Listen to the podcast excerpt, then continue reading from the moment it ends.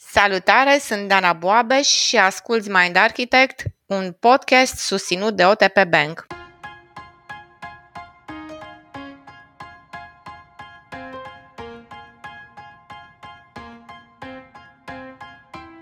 Stresul este un concept foarte prezent în viața noastră de zi cu zi, care ne impactează atât acasă cât și la birou și pe care îl blamăm pentru multe dintre afecțiunile noastre, chiar și fizice. Este însă stresul întotdeauna rău sau există și situații în care acesta ne poate fi un bun partener în a ne dezvolta noi abilități? Povestim în episodul de astăzi despre neurobiologia stresului. Îi descoperim toate fațetele și învățăm când acesta devine toxic și care sunt riscurile la care ne expunem. Și pentru a nu pleca acasă înainte de a afla și cum îl gestionăm, tot în acest episod descoperim și cele mai eficiente pârghii de care ne putem folosi în lupta cu stresul cronic.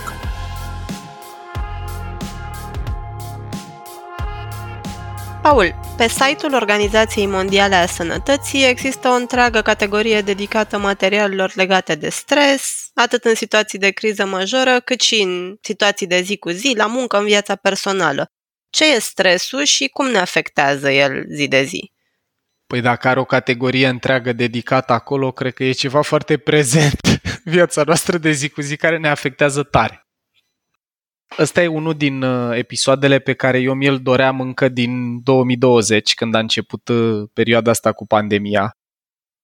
Să sperăm că într-o bună zi când veți asculta acest episod o să întrebe oamenii ce pandemie, frate. Dar până acolo, hai să adresăm tema asta că poate să ne ajute foarte tare. Dragilor, psihologic vorbind și neuroștiințific vorbind, stresul este o reacție adaptativă a organismului nostru la ceva ce creierului se pare amenințător. Mai zic o dată și pe bucățele. Deci reacția adaptativă înseamnă că în momentul în care se întâmplă ceva în exterior sau în interior ce creierul percepe drept amenințător, mobilizează un răspuns de adaptare. Și ideea asta cu creierul percepe ceva amenințător, de ce e important cuvântul percepe de acolo, e că o să povestim imediat că stresul poate să fie de mai multe feluri. Prima împărțire importantă rău de tot este că el poate să fie cronic, adică moderat sau redus, dar constant, sau acut, amenințare mare, care stă cu noi perioade scurte de timp. Te întâlnești cu un șarpe în pădure, simți că se mișcă ceva în casă și tu credeai că ești singur. Deci cronic sau acut. După aia poate să fie fizic sau psihic. De exemplu, primești o palmă peste cap, ești tras de urechi, te lovești în casă, să zicem, sau psihologic, te simți ostracizat, dat afară din grup, nebăgat în seamă, neascultat, invalidat și așa mai departe. Aici partea interesantă despre care vom vorbi mai mult imediat este că, din păcate, creierul nu știe să distingă între fizic și psihic. Adică am mai povestit noi în multe contexte în Mind Architect că în momentul în care primim un mail în care suntem criticați sau în care munca noastră e pusă sub semnul întrebării, apare o reacție emoțională similară și neurobiologică similară cu a te întâlni cu o panteră în pădure sau cu un șarpe pe potecă. Și ultima împărțire poate să fie real, nu știu, probabilitatea sau care sunt șansele să te îmbolnăvești de virus, ok, este un pericol real să te îmbolnăvești, sau imaginat. Să rămâi fără bani în momentul în care n-ai niciun fel de indicator care ți-ar putea împinge ideea sau gândirea în zona respectivă, cum sunt oamenii prăpăstioși care încep să-și imagineze tot felul de scenarii pentru că au un elefant, un sistem limbic hiperactiv. Acum, vă descriu un pic reacția noastră la stres de când începe până când organismul nostru e pregătit să lupte cu potențiala amenințare și după aia povestim un pic și care sunt efectele. Deci, dragilor, când creierul nostru primește informație senzorială, vizuală, auditivă, kinestezică, olfactivă sau gustativă. Captează senzații și informație din mediu. Dacă îi se pare amenințător ce a captat din mediu, prima regiune care se activează e amigdala, partea aia din sistemul limbic, din elefant, care e detectorul nostru de incendii. Am povestit noi despre ea în episodul despre deturnare emoțională din sezonul unu. După care, amigdala mai cooptează o regiune, tot parte din sistemul limbic, care se numește hipotalamus, care e șeful hormonilor. Și împreună amigdala plus hipotalamusul mobilizează o reacție care are două componente. Prima componentă este nervoasă, respectiv se activează ramura simpatică din sistemul nervos autonom. Asta e ca un fel de accelerație. Când se activează ramura simpatică, manifestările corporale pe care le puteți observa sunt așa. Îți crește pulsul, ți se rigidizează vasele de sânge, crește tensiunea, crește glicemia, crește rata respirației, pentru că organismul se pregătește să lupte sau să fugă. Ramura simpatică se mai numește și fight or flight, ramura luptă sau fugă. Și mai apare o componentă, componenta hormonală. Componenta hormonală presupune că în sistemul nostru nervos încep să fie mobilizate cortizol și adrenalină, hormonii de stres. Cortizolul e când am văzut în tufișuri că se mișcă ceva și am devenit vigilent și atent la ce e acolo. Adrenalina e când văd că acolo e un porc mistreț care grohăie și se uită la mine. Atât componenta nervoasă, activarea ramurii simpatice din sistemul nervos autonom, cât și componenta hormonală, cortizol-adrenalină, împreună, astea pregătesc organismul pentru a reacționa la amenințare, fie cu luptă, fie cu fugă, fight or flight. Și acum, care sunt efectele care decurg de aici? În momentul în care reacția asta de fight or flight, de luptă sau de fugă e mobilizată, partea nasoală, și de asta stresul ucide fizic, e următoare. Pe lângă funcțiile care cresc, cum ar fi rata respirației, glicemie și așa mai departe, puls, tensiune, sunt și niște funcții care scad. Când e activată amigdala, e inhibat cortexul prefrontal, călărețul adică. Moment în care încep să dispară raționamente și deducții complexe, gândire abstractă, empatie, moralitate, inhibiție, cu cât ești mai stresat, cu atât te poți stăpâni mai greu, cu cât ești mai obosit, cu atât e mai greu să te stăpânești. Și practic, noi ne pierdem o grămadă de funcții cognitive când intrăm în stres din ăsta intens, de tip luptă sau fugă, fight or flight. Și doi, ce se mai întâmplă la nivelul corpului este că sunt suprimate temporar digestia și imunitatea. De ce? Pentru că în timpul în care creierul nostru are senzația că noi trebuie să ne pregătim să fugim sau să ne luptăm cu un pericol de viață și de moarte, nu e util să aloce resurse ca să digeri mâncarea pe care ai mâncat-o la prânz. Poți să faci asta dacă scapi de panteră.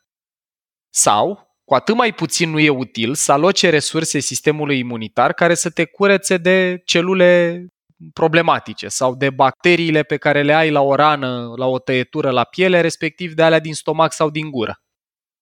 Toate chestiile astea se pot întâmpla după ce ai scăpat de panteră, de stresul acut. Paul, voiam să te întreb un pic, deci ce explici aici poate fi aplicat și invers, adică dacă la un moment dat, nu știu, simt eu că am o problemă cu digestia sau îmi scade pofta de mâncare sau chiar mă răcesc mai des, pot fi indicatori că sunt stresat? Că nu m-am gândit absolut, la asta acum. Absolut, e un super exemplu. Ăsta, mulțumesc că ai adus-o în discuție. Deci niște indicatori bunicei că trăim prea mult stres și vreau doar să vă dau ultima perspectivă despre ce înseamnă prea mult stres. Dragilor, aș vrea să vă întreb așa. Pentru care din astea două forme de stres credeți că a evoluat biologia noastră? Pentru stres acut, adică mare, dar perioade scurte de timp, sau cronic? Mediu, moderat, perioade lungi de timp. Pentru cel acut. Ăsta e răspunsul. Biologia tuturor mamiferelor e proiectată de natură să rezolve stres acut. Adică, mergeam prin pădure, eram un mistreț, mă întâlneam cu leu, dacă reușeam, deci se eliberau cortizol, adrenalină, se activa ramura simpatică, creștea pulsul, creșteau toți indicatorii numiți anterior, fugeam. Nu mă luptam cu tigru că, sau leu, ce era ăla, că nu prea aveam șanse să câștig. Și dacă reușeam să scap de leu, plus norocul meu e că în momentul ăla scăpam de stresul acut, deci reveneam la o stare de liniște, dacă mă prindea leu, nici în situația aia nu urma să trăiesc stres cronic, pentru că se stingea lumina relativ repede.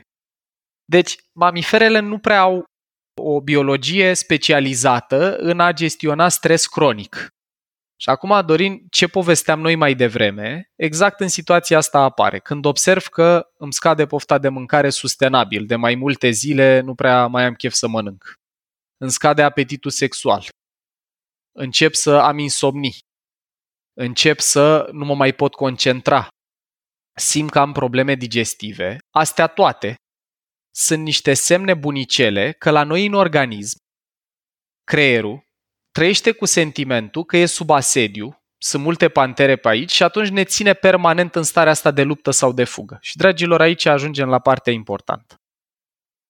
Organismul nostru, în speță elefantul și cu focus pe structura aia numită amigdală, nu știe să diferențieze între amenințări fizice și amenințări sociale, adică șef versus panteră, și nu știe să facă diferența între amenințări reale și amenințări imaginate.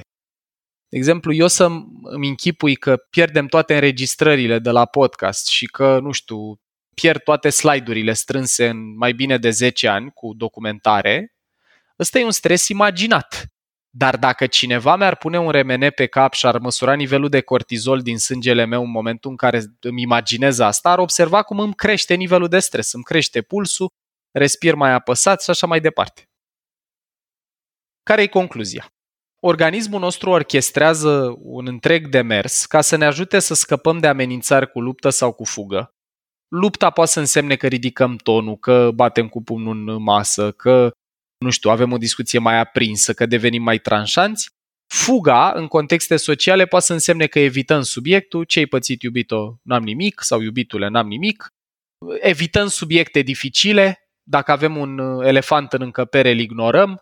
Deci puteți să vedeți că au și o componentă din asta socială în cum se manifestă, nu trebuie să fie neapărat cu luptă sau cu fugă fizice.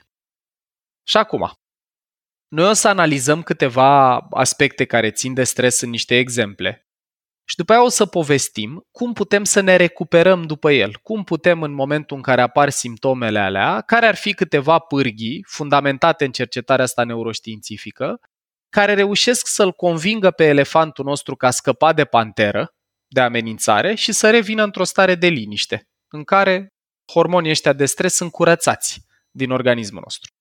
Dar mai înainte hai să vedem niște contexte în care putem să trăim stres. Cine vrea să ridice o primă minge la fileu?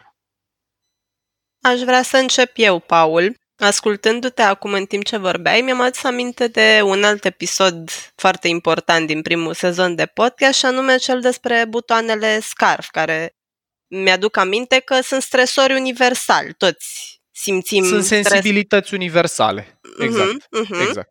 Și voiam să exemplific asta cu o situație prin care am trecut eu în cursul săptămânii trecute. În momentul în care noi înregistrăm episodul ăsta de podcast, eu sunt testată pozitiv cu COVID. Uh-huh. Și am trecut prin câteva zile de simptome ceva mai acute, în care n-am putut să funcționez la capacitate normală.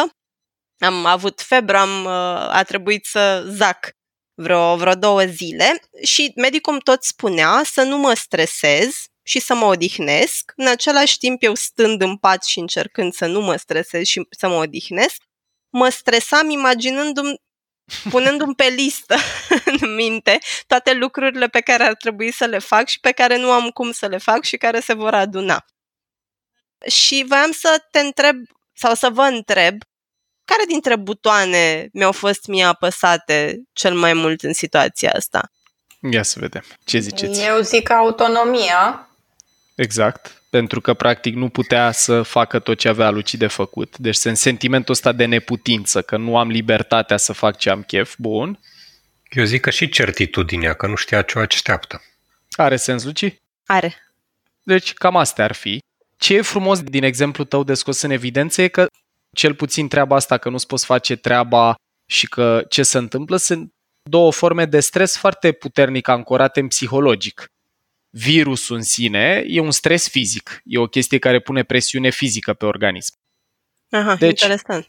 Ce putem să vedem e că organismul reacționează și la unele și la altele și că noi deja știm cinci teme universale în jurul cărora nouă ne apar sensibilități. Adică e ușor ca elefantul să mobilizeze cortizolul și adrenalina când cineva atentează la statut, la certitudine, la autonomie, la familiaritate sau la corectitudine. Hai să vedem dacă avem și stresuri particulare, fiecare cu sensibilitatea lui. Aș continua eu cu un lucru despre mine, care pe mine mă stresează nu doar acum, de foarte multă vreme și nu văd deocamdată rezolvarea. Este că trebuie să fie mâncare gătită, cât se poate de sănătoasă în fiecare zi în casă. Cred că asta nu o simt numai eu, ci și multe alte femei.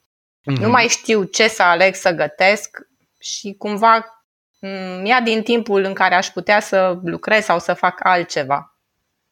Dana, uite ce aș vrea să te întreb ca să și facem noi o legătură utilă pentru ascultători. Când nu e mâncare sănătoasă și caldă și proaspătă, ce-ți spui tu despre asta? Ce înseamnă asta pentru tine sau despre tine? Cumva simt că nu sunt suficient de bună ca soție și mamă mm-hmm. și cumva simt că asta e datoria mea să e, asigur iată. În permanență. În primul rând îți mulțumesc tare pentru deschidere să dai exemplu ăsta așa personal. În ce ne ilustra Dana, putem să vedem asta, că mintea noastră, deci dragilor, să nu fie mâncare caldă și sănătoasă în frigider, nu este o amenințare fizică. Nimeni n-a murit pentru că avem un fel de mâncare, nu trei, și pentru că, nu știu, avem parizer cu cașcaval, nu mâncare gătită.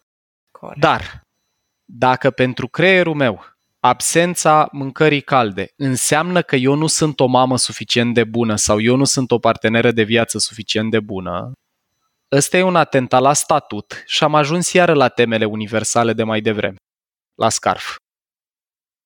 Deci vedem cum un aspect particular. Eu, Paul, nu mă simt amenințat când nu e mâncare în frigider, dar eu nici nu cred că e treaba mea să fie neapărat. Adică nu consider că sunt responsabil pentru asta. La Dana, dacă ea consideră că e, când nu e mâncare, deși ăsta aparent nu e un lucru amenințător, ei poate să-i producă o reacție emoțională cu cortizol, cu adrenalină, cu activare simpatică, pentru că pentru ea înseamnă ceva mult mai important de atât. Și vedem deci cum putem avea și asocieri doar ale noastre. Acum, un ultim exemplu, sunt curios și Dorin ce ne-a pregătit și după aia, dragilor, să vedem cum ne putem recupera după formele astea de stres. Da, am niște situații stresante în momentul în care la birou mediez conflicte. Eu ca și persoană, ca și personalitate, nu sunt neapărat un tip conflictual și asta înseamnă că depun destul de multă energie ca să mediez niște conflicte. Și aud uh, oameni spunând, a, nu mai pot să lucrez cu X, m-a călcat pe nervi Y. E, mediind aceste conflicte, observ că ajung seara acasă sau când termin birou, îmi ia foarte mult să mă recuperez. Rămân încă cumva blocat și îmi pun întrebări în cap. Oare am făcut bine când l-am scos din echipă? Oare am făcut bine în momentul în care i-am pus cap la cap? Genul ăsta pentru mine înseamnă destul de mult stres. Grozav. Și Dorin, motivul pentru care mă bucur de exemplu ăsta e că ne arată o chestie foarte interesantă. Deci tu trăiei momentele astea stresante la birou. Corect. Unde conversațiile dificile pentru elefantul tău poate să însemne amenințare și să producă reacția asta, să mobilizeze activarea ramurii simpatice din sistemul nervos autonom plus cortizol sau adrenalină. Mai degrabă cortizol, aș zice că presupun că nu erau deturnări emoționale, erau doar discuții dificile. Așa e.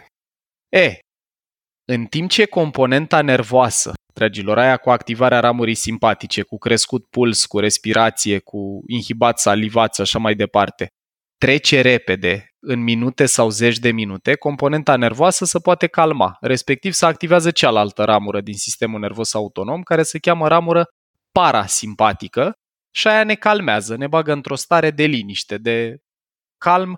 E ramura activă după ce mâncăm, când digerăm, când apare somnolența sau când dormim. Când organismul practic se reface, în timpul activării parasimpatice, organismul nostru se repară, se regenerează și se odihnește. Deci foarte important, apropo de stress management, să accesăm ramura asta. Din exemplul lui Dorin, ce putem să vedem e așa, că în momentul în care cortizolul e mobilizat în sistemul nervos și circulator și avem hormon de stres în noi, Dorin poate să ajungă peste patru ore acasă de când a avut loc evenimentul la birou și în continuare să aibă cortizol în el. Nu mai e activat simpatic energia aia cu pulsul ridicat, cu arterele rigidizate, dar are în continuare componenta hormonală activă. Și ce vreau eu să ne luăm din exemplul lui e ideea asta că atunci când te enervezi dimineață, o parte din neurobiologia enervării, stresul eluia de matinal, rămâne cu noi pe parcursul zilei în organism. O ultimă idee aș vrea eu să vă împărtășesc, ca să dăm stresului ce e al stresului, ca să zic așa. Dragilor, nu orice formă de stres e nasoală. Adică, e un uh, grafic care se numește The Stress Curve, curba stresului. Puteți să-l căutați pe Google, să-l aveți în fața ochilor, eu o să vi-l descriu. Dacă vă imaginați un segment care are un clopot al lui Gauss deasupra lui, un bell curve, puteți să vă imaginați așa. Două axe are, jos și sus. Jos avem nivelul de stres sau nivelul de provocare, cât de mare e amenințarea, cât de grea sau de multă e sarcina pe care o am de făcut, iar pe verticală, pe axa de sus, stânga-sus, avem nivelul meu de abilitate, cât de competent sunt eu să rezolv chestia. Și acum, pe ordonatele astea două, apar patru cadrane. Primul cadran, zero virgulă douăzeci și cinci, da, între zero și douăzeci și cinci. Avem provocare mică, nivel de abilitate ridicat, în momentul ăla noi stăm într-o stare de relaxare. Îmi dau eu mereu exemplu ăsta că dacă Federer ar juca tenis cu oricare dintre noi, el ar fi fără doar și poate în cadranul ăsta inițial pe care îl asociem culoarea verde. Verde înseamnă relaxare. E plictisitor, nu trebuie să dea cei mai buni în el, nivelul lui de performanță e mult peste nivelul de stres pe care îl ridicăm noi. După care, dacă ajungem în cadranul douăzeci și cinci cincizeci, acolo avem stresul optim, în care nivelul de provocare sau de stres este foarte bine calibrat cu nivelul de abilitate pe care noi îl avem. Aici vorbim despre eustress sau stres pozitiv și asta e starea în care noi ne simțim motivați și angajați. Când intrăm în spațiul ăsta, în care Federer joacă tenis, de exemplu, cu Nadal sau cu Djokovic sau cu unul de calibru lui, nu cu mine, în momentul ăla, el o să intre într-un spațiu din ăsta de angajament, în care toată atenția, toată energia vor fi pe meci și există și un calcul care spune ca să bagi pe cineva în stres optim sau eustress, sarcina, provocarea, ar trebui să fie cam cu patru la sută mai grea decât maximul tău curent. Deci e practic să joci tenis cu un adversar un pic mai bun ca tine, dar subliniez cuvântul un pic. În egală măsură se întâmplă și dacă e un pic mai slab ca tine, dar în ambele cazuri te bagă în spațiul ăsta de stres optim. Noi toți l-am trăit când construiam un om de zăpadă, când făceam un castel de nisip cu copiii de la bloc și încercam să facem cel mai mare om de zăpadă sau când jucam fotbal sau volei sau fiecare ce juca cu o echipă un picuț mai bună ca tine. Ăsta e spațiul, dragilor, în business, în care când reușești să ții o echipă, echipa aia e motivată. Deci douăzeci și cinci cincizeci, stres optim. cincizeci șaptezeci și cinci. Ajungem către panta descendentă a clopotului. cincizeci șaptezeci și cinci. E stres ridicat, nivel de abilitate bun, dar parcă ori e prea greu, ori e prea mult. Mai ales în contextul pandemiei, foarte mulți oameni sunt în spațiul ăsta pe care îl puteți asocia cu culoarea portocaliu. Primul cadran e verde, zero virgulă douăzeci și cinci, al doilea e galben, al treilea, cincizeci șaptezeci și cinci, e portocaliu. Și aici, dragilor, când ori e prea greu, ori e prea mult, se eliberează cortizol. Nu mai avem stres optim, avem stres toxic. Ultimul cadran este cadranul șaptezeci și cinci la sută, în care performanța pică vertiginos, pentru că pică cortexul prefrontal, acolo începe să instaleze burnout-ul și îl avem asociat cu culoarea roșie, iar hormonul corespondent spațiului ăstuia e adrenalina. E când organismul tău se simte atât de amenințat, atât de stresat e elefantul, că stă permanent în starea de luptă sau de fugă. Nu mai poți să te concentrezi, nu mai ții minte lucruri și așa mai departe. Acum, o să mergem către ultima parte din conversația noastră, unde vrem să vă spunem așa.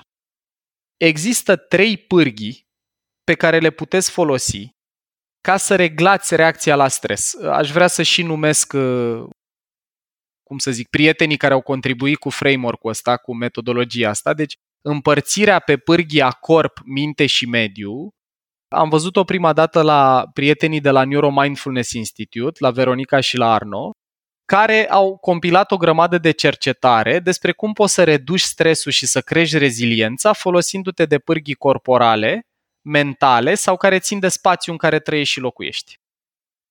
O să vă dăm câteva exemple, pentru că nu ne permite timpul să intrăm în toate, dar dacă vreți povestea pe larg, vă recomandăm Brain Food-ul, numit Neurobiologia stresului plus strategii de recuperare. Le găsiți pe mind architect punct ro. Zicem așa. Pe pârghia corpului, care strategie vă place cel mai mult? Somn, respirație, nutriție, ca să știm pe care o aprofundăm. Nutriție. Nutriție. Dragilor, la capitolul nutriție, o recomandare fundamentată în neuroștiință e să încercăm să practicăm ocazional restricții calorice, adică fasting intermitent, pentru că în momentul în care organismul nostru trăiește restricții calorice, e multă documentare în zona asta, se eliberează un hormon care se cheamă B D N F, Brain Derived Neurotrophic Factor. Le zic în engleză că așa le-am citit prima dată și mi-e mult mai la îndemână să vorbesc despre ele așa cum au fost original.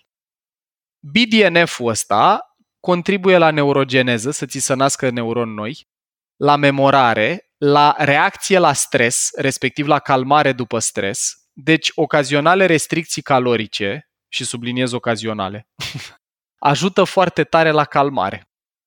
Mai vreau să dau și eu pe pârghia asta a corpului un exemplu care mi-e foarte drag. Dacă respirăm în metoda următoare, patru secunde inspir, patru secunde țin, opt secunde expir și toate nazale, deci trag, țin, expir pe nas, iar la expir când am ajuns la opt avem plămânii goi, activăm ramura parasimpatică din sistemul nervos autonom. În loc să mai apăsăm accelerația, ramura simpatică, apăsăm frâna, ramura parasimpatică, și o să vedeți dacă vă măsurați pulsul când practicați tehnica asta de respirație de cel puțin, să zicem, zece ori. patru trag, patru țin, opt expir, patru trag, patru țin, opt expir, de opt zece ori. O să vedeți, dragilor, cum scade pulsul și apare o stare de relaxare, poate chiar de somnolență în corp. Deci, iată cum cu ajutorul respirației putem controla cele două ramuri din sistemul nervos autonom. Și una despre care am povestit noi pe larg în episodul despre somn, de ce somnul îți poate salva viața, e somnul. În timpul somnului, apropo de pârghia asta fizică corporală, este inhibată secreția de cortizol și adrenalină. Creierul nostru practic se curăță de hormon de stres și de asta te poți culca cu capsa pusă și te trezești într-o stare mult mai bună a doua zi. Ca să nu mai vorbesc de faptul că în timpul somnului e activată ramura parasimpatică, frâna, din sistemul nervos autonom, aceeași ramură despre care vă vorbeam eu mai devreme, că în timp ce ea e activă, organismul nostru se regenerează. Mie, uite, eu am probleme cu spatele destul de nasoale și după ce dorm, în fiecare caz, fără excepție, mă simt mult mai bine a doua zi, dimineață, corporal, vorbim, nu doar psihic. Mai avem două pârghii. Mintea și cu mediu. La minte, în ceea ce privește strategii de recuperare după stres din perspectivă mentală, aș vrea să vă numesc o singură strategie în conversația curentă, dar care e foarte puternică, și anume a ne focaliza atenția pe lucruri care sunt în controlul nostru. Dacă, de pildă, trăim, nu știu, izolarea, să spunem, că am stat în perioada de izolare, bă, eu nu știu când o să se ridice restricțiile, nu știu când o să înceapă clienții să cumpere iară ce am eu de vândut, dar ce pot să fac e să-mi focalizez atenția pe ce e în controlul meu. Să-mi fac casa, să-mi o pregătesc pentru perioada asta, să am un spațiu diferit de cel în care mă relaxez, de unde pot lucra. Să mă asigur că am toate resursele de care am nevoie la îndemână ca să pot să fiu productiv. În momentul în care îmi focalizez atenția pe lucruri din controlul meu, reducem nivelul de activare în amigdală, repreia controlul călărețul, se calmează sistemul limbic și iar cortizolul, adrenalina, respectiv activarea simpatică, sunt stinse. Și tema mea preferată, de la mediu, de la pârghia mediu, corp, minte, mediu, aș vrea să vă spun despre cea care pentru mine contează cel mai mult. Noi am dedicat un episod ăsteia de sine stătătoare, respectiv conexiunea socială, dragilor. Unde nu vorbim despre a petrece timp fizic cu alți oameni, vorbim despre a te simți conectat emoțional la alte persoane. O strategie universal funcțională pentru mamifere este să se simtă parte dintr-un grup, să se simtă conectate cu alte mamifere. Și atunci pentru noi, în momentul în care avem pe cine suna, avem cu cine vorbi când ne e rău, avem niște prieteni cu care putem privi un film, avem niște oameni cu care în epoca asta digitală în care schimbăm multă informație online, putem schimba poze cu corghete, cu căței corghi, cum fac eu cu Luci. Sau diferite alte strategii care îți dau sentimentul ăsta de conexiune cu alții, lucru care pentru creierul tuturor mamiferelor, nu doar al oamenilor, e foarte liniștitor. Puteți să vedeți că o vietate când suferă se lipește de altă vietate. La fel cum, de exemplu, doi căței pot dormi lipiți unul de celălalt pentru că îți dă o senzație de confort și de liniște plus de căldură.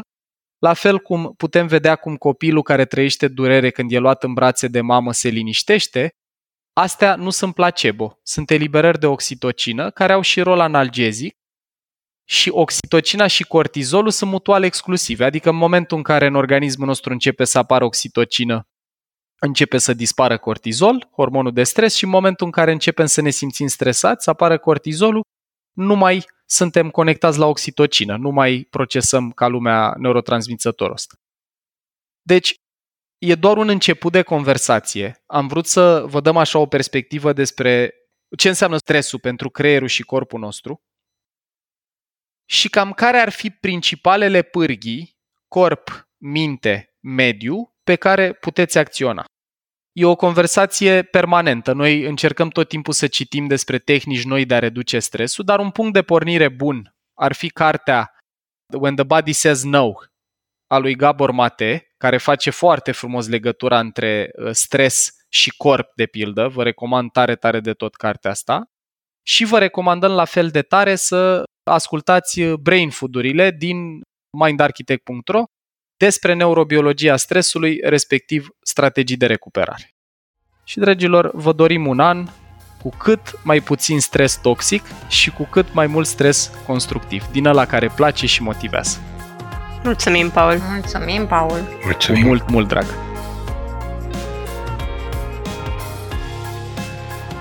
Ai ascultat un episod din podcastul Mind Architect al lui Paul Olteanu și al invitaților săi, Dorin, Dana și Luciana. Dacă ți-a plăcut acest episod și îți dorești să afli mai multe, te invităm să descoperi pe mind architect punct ro un ecosistem de învățare creat special pentru cei care vor să facă neuroștiința și psihologia parte din viața lor de zi cu zi. Podcastul Mind Architect poate fi ascultat în continuare gratuit pe rețele de podcasting precum Spotify sau Apple Podcasts, pe canalul de YouTube Mind Architect sau pe mind architect punct ro. Și dacă ai în preajma ta alte persoane care crezi că ar avea de câștigat din genul acesta de cunoaștere, ne-am bucurat tare să le dai și lor un share. La episoadele de podcast contribuie cu vocea sa și Vlad Bogos.